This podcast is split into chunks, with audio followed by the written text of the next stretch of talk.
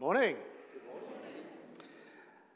Not to denigrate anything that Lisa was saying earlier on in the story of the healing, but it reminded me uh, of an occasion when uh, a vicar on a Sunday morning was offering uh, prayers for healing, and a chap went up to him and said, uh, Vicar, would you pray for my hearing? Uh, and so the vicar said yes, and he laid his hand on the man's ear and prayed. And um, after a short while, he said, and, and how is that? And he said, Well, I don't know. He said, I'm not due in court until Tuesday. Sorry. Bit, bit naughty. Bit naughty. Oh dear. Doesn't get any better, does it? You haven't missed this at all. Well, it's very, very surreal. Very surreal standing here. First of all, um, greetings from brothers and sisters uh, at the Windmill United Benefice. That's the churches of St Bartholomew Burstow, St Mary the Virgin at Horne, and St John the Baptist at Outwood, who uh, are aware that I'm here this morning uh, and do send love and greetings. Uh, I'm probably glad that I'm not with them this morning.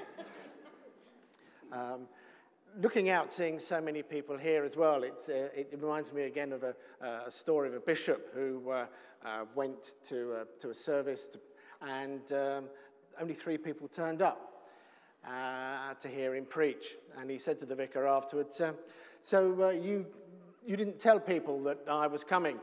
And the vicar said, No, but the word seems to have got out anyway. Uh, obviously, you didn't know I was coming, otherwise, you would have uh, been having a breath of fresh air or outside doing the gardening.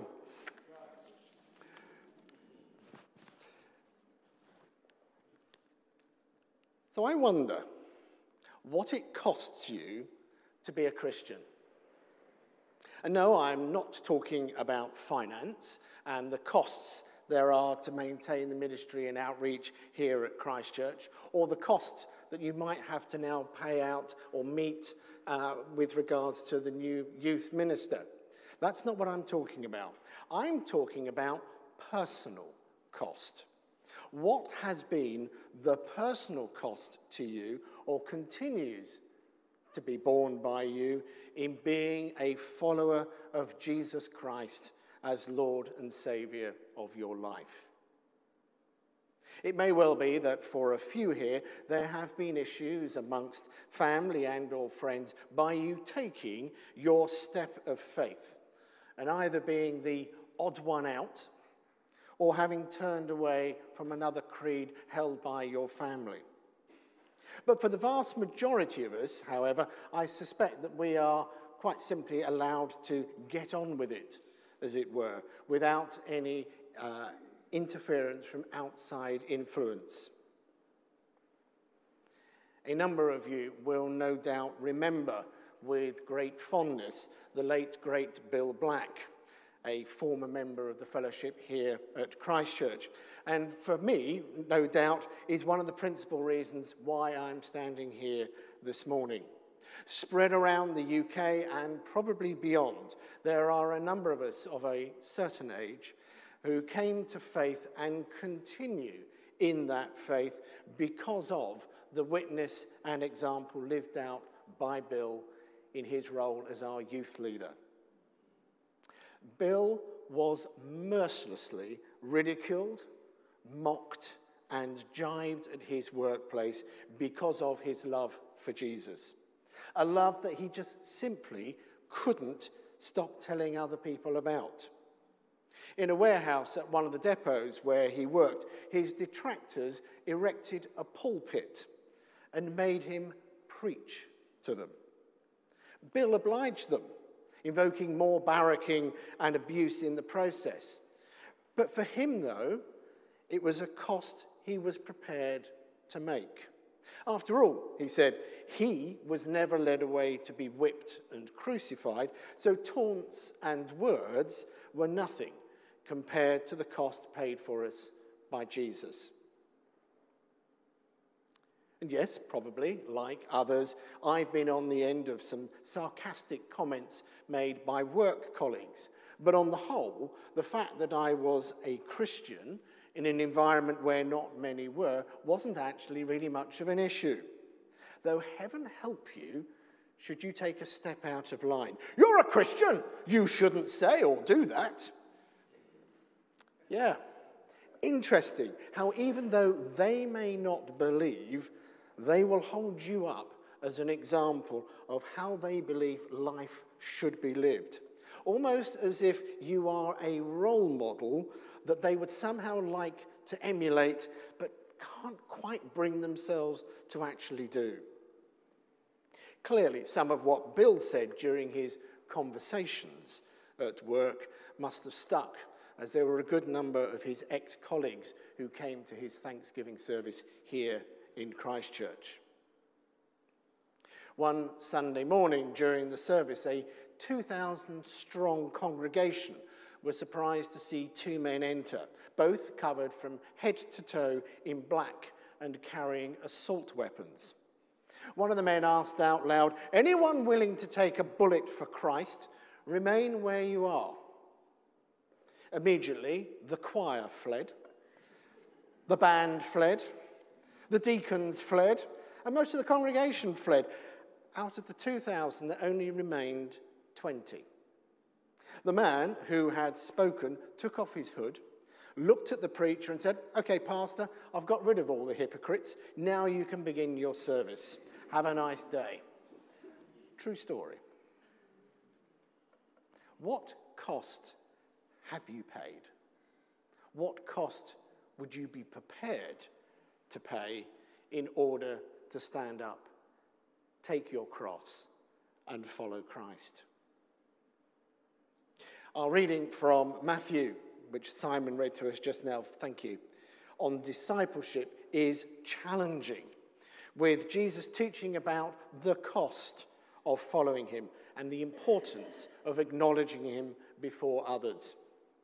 Do not think, he said, that I have come to bring peace on earth. I have come not to bring peace, but a sword. For I have come to set a man against his father, and a daughter against her mother, and a daughter in law against her mother in law, and one's foes will be members of one's own household. At first, this passage, a picture of what life will be like for the disciples once they begin proclaiming the gospel, seems rather grim, talking as it does about division and conflict especially amongst one's own family. But as with so many passages, when lifted out of the Bible in isolation, it's a complicated reading and it requires some looking at. These verses are part of a much larger conversation that Jesus was sharing with his disciples about discipleship. In the previous chapter, chapter 9, we see Jesus traveling from place to place, healing the sick and the suffering. He heals a paralytic man. He then calls Matthew, a detested tax collector, to drop everything and follow him. He continues by raising to life the dead daughter of the leader of the synagogue. He heals the woman who had been suffering from hemorrhages for 12 years. He restores the sight of two blind men and then heals a demonic mute, showing compassion to the crowds who followed him. And then in chapter 10, all begins happily enough, with Jesus calling out the 12 of his most trusted followers to be his chosen disciples, and upon whom he confers great authority, the power to do the same as he had been doing himself, healing the sick and broken, casting out unclean spirits, curing every disease and sickness. And in addition, Jesus provides them with God's message of hope, the gospel to proclaim. He sends the 12 out in gentleness, telling them that it's not their role to fight when the going gets rough. They're not to browbeat people with the gospel. If people don't like what the gospel has to say, then they're to move on. It's quite as simple as that. The disciples are to be gentle souls, loving proclaimers of the gospel, not warriors. Their lives are to be consistent with the message that they're called to proclaim, full of grace and mercy reflecting God's love for everyone. But this conversation, this teaching and commissioning, which starts with such a non violent, loving gospel proclamation, quite quickly spirals into a grim warning to the disciples. Warning that they're going to get assaulted, arrested, falsely accused, and worse.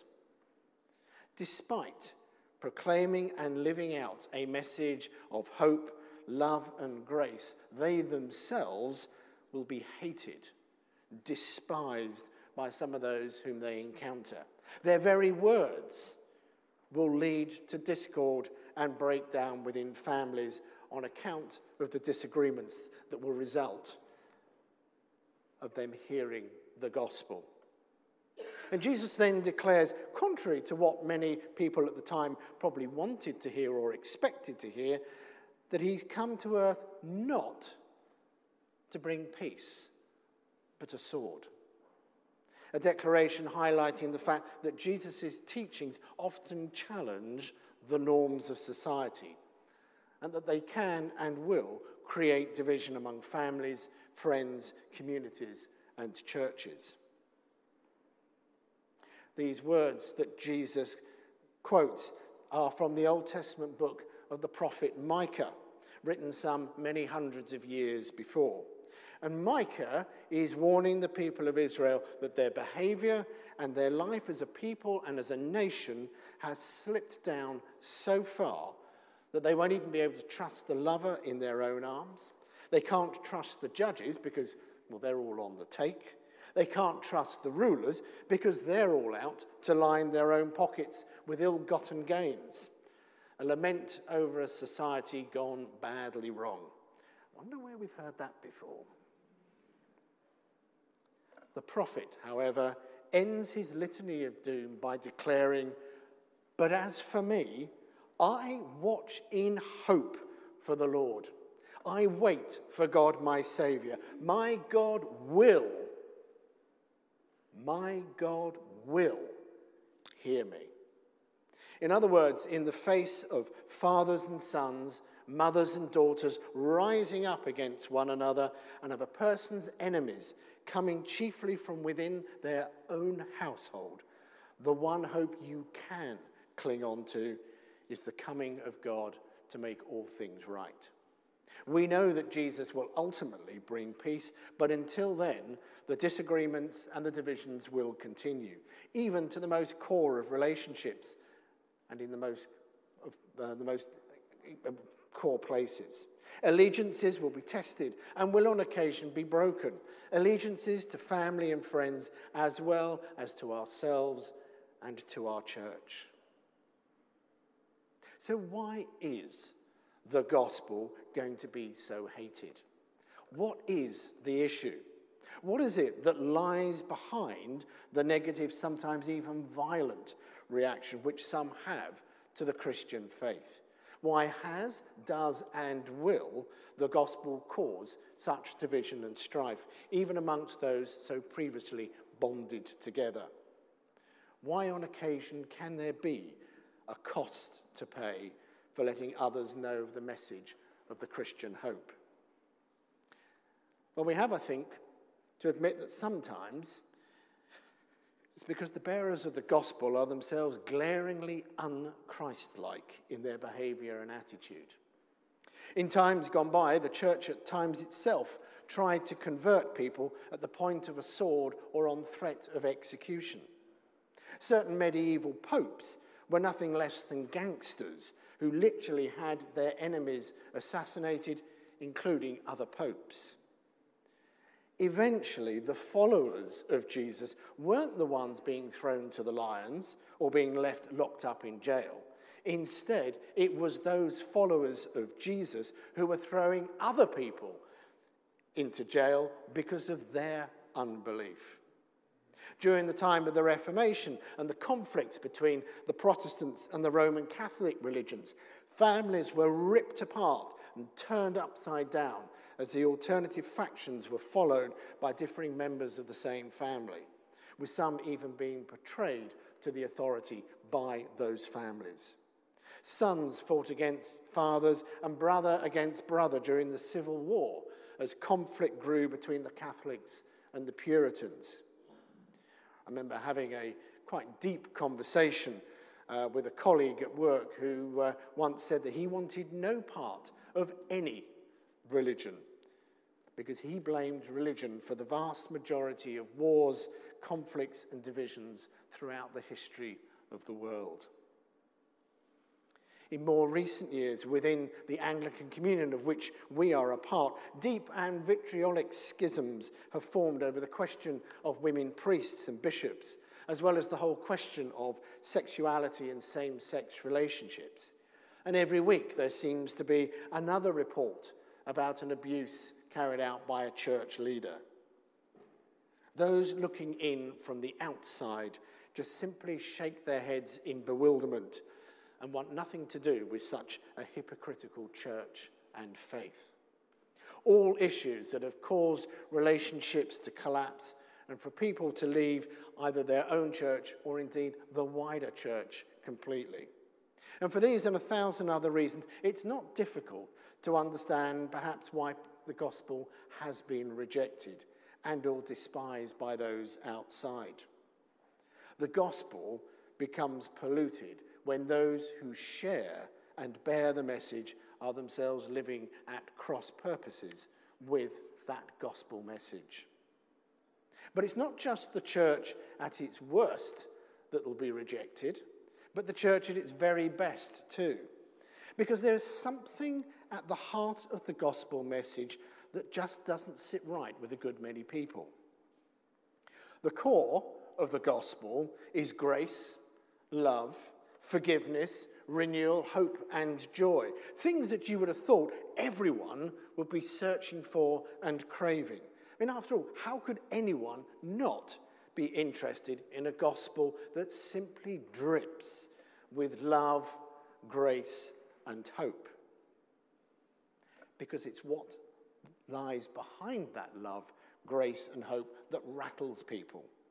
God's forgiveness, His grace, and His mercy look great on the outside until they realize it means accepting that they are a sinner and that they have to change their ways and surrender to God as the way, the truth, and the life. A cost that in many cases is simply too much to pay. They are quite happy, thank you very much, living their lives the way they currently do. After all, they're not robbers, murderers, rapists, or crooks. They live mainly quiet, honest lives and don't harm anyone in the process. But people don't like a spotlight being shone onto their lives, as it shows up or can show up something about them that they don't want others to see. And when people feel threatened, they become fearful. And like a cornered animal, they come out on the counterattack. And if they hear a gospel that is telling them that they are in the wrong and that they need to surrender their life to God's way, then perhaps unsurprisingly, they want to kick back at what they're hearing because they don't like learning what they hear about themselves and they don't like to be made to feel guilty and wrong. Admitting one's faults embracing and accepting grace and forgiveness says something about the whole way you live out your life. And for some, that's just too big a burden of shame, disgrace, and dependence to accept, and too much of a cost to pay to change. Which command do you think is repeated most often in the Bible? Any guesses? Have we go? Right. Well, you might imagine that it's something stern like smarten up, say your prayers, worship God more wholeheartedly, give more money to the church. But you'd be wrong.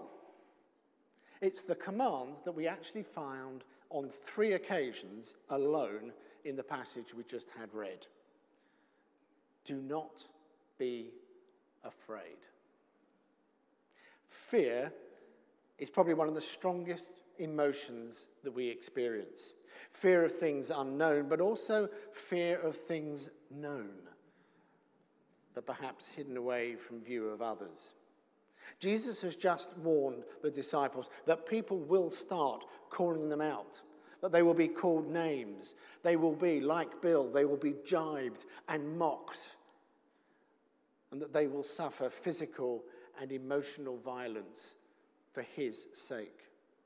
Plenty to be afraid of, and yet, and yet, he tells them not to be afraid. Jesus provides real words of comfort and hope. And here we have one of Jesus' most striking promises about the detailed love and care of God for every one of his creatures, because he knows about every hair on your head. For some of us, that's easier than others. It's an assurance that serves as a comforting reminder that God is always aware of our struggles, of those times when He knows we are coming under verbal or even physical attack for His sake. After all, just think if He knows about every single sparrow in the air, the cheapest of birds, then how much more does He care and love for you and for me and for the people out there, his beloved children. Just think about that. He knows the hairs on your head, and he knows every single sparrow. But he also knows you, and he loves you, and he cares for you, and he will protect you, and he will give you his peace in those times when you feel that you are under attack. He will give you the words to say when you think, I actually ought to make some comment here. I don't like what I've just heard someone say. Do I stand up? He will give you the words to say, Fear ye not. Our reading today reminds us that discipleship is a journey of faith that can sorely, on that can sorely test us on occasions. And sometimes it can even bring us into real peril.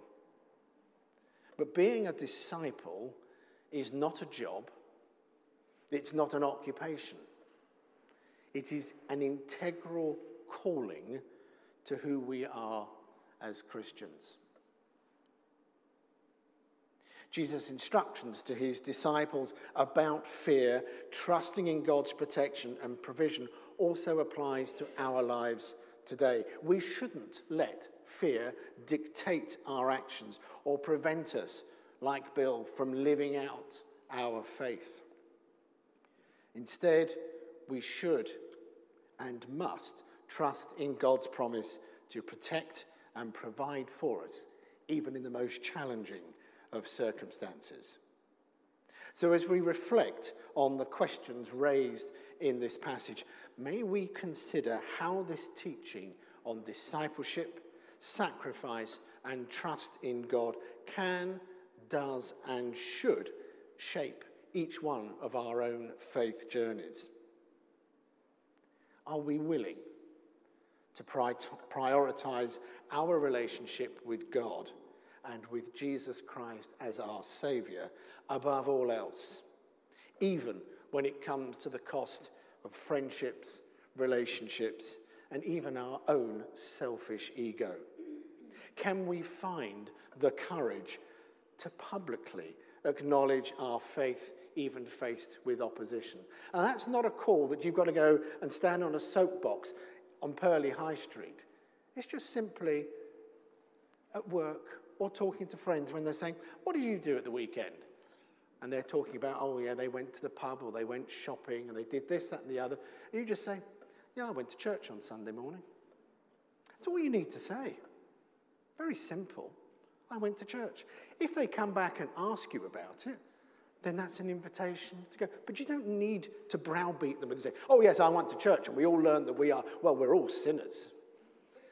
We're all going to hell if we don't get on our knees and give our money to God and, and change our ways. You don't need to do that. Jesus quite clearly says, don't browbeat people with the gospel. Just tell them God loves them. Just confess that you are my follower. Through contemplating, reflecting, and praying on these questions and seeking to apply Jesus' teaching to our lives, we can and will grow in our understanding of what it truly means to be a disciple of Christ. To meet the cost, to be prepared to meet the cost of taking up our cross and following him regardless. And so I leave you with these paraphrased words from the Spanish theologian Jon Sobrino. If persons and communities follow Jesus and proclaim the kingdom of God, if they have the courage to speak the truth, if they have the spirit of Jesus and a heart for seeking justice and peace, if they have the courage to stand before God in prayer, if they have found in this discipleship the pearl of great price and the way to God, if they abide with God in the cross of Jesus and the numberless crosses of history, and if in spite of all of this, their hope is mightier than death, if they discover in this discipleship and in this faith more happiness in giving than in receiving, if they are prepared to give up their own lives and life itself that others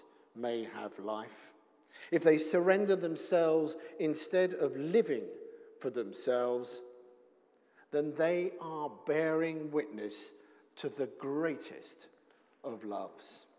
They are responding in love to the God who's loved us first.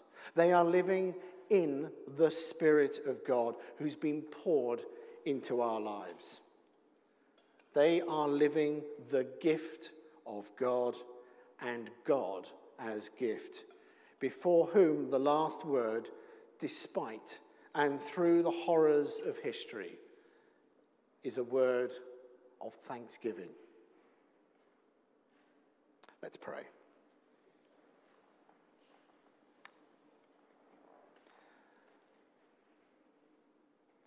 O come, Holy Spirit, inflame our hearts, set them on fire with love. Burn away our self centeredness so that we can love others unselfishly. Breathe into us your life giving breath so that we can freely and joyously, unrestricted by self consciousness, be ready to go wherever you send us. Come like a gentle breeze, give us your peace so that we may be quiet and know the wonder of your presence. May we never shut you out. Never let us try to limit you to our own abilities. Act freely in us and through us this day and always. Amen.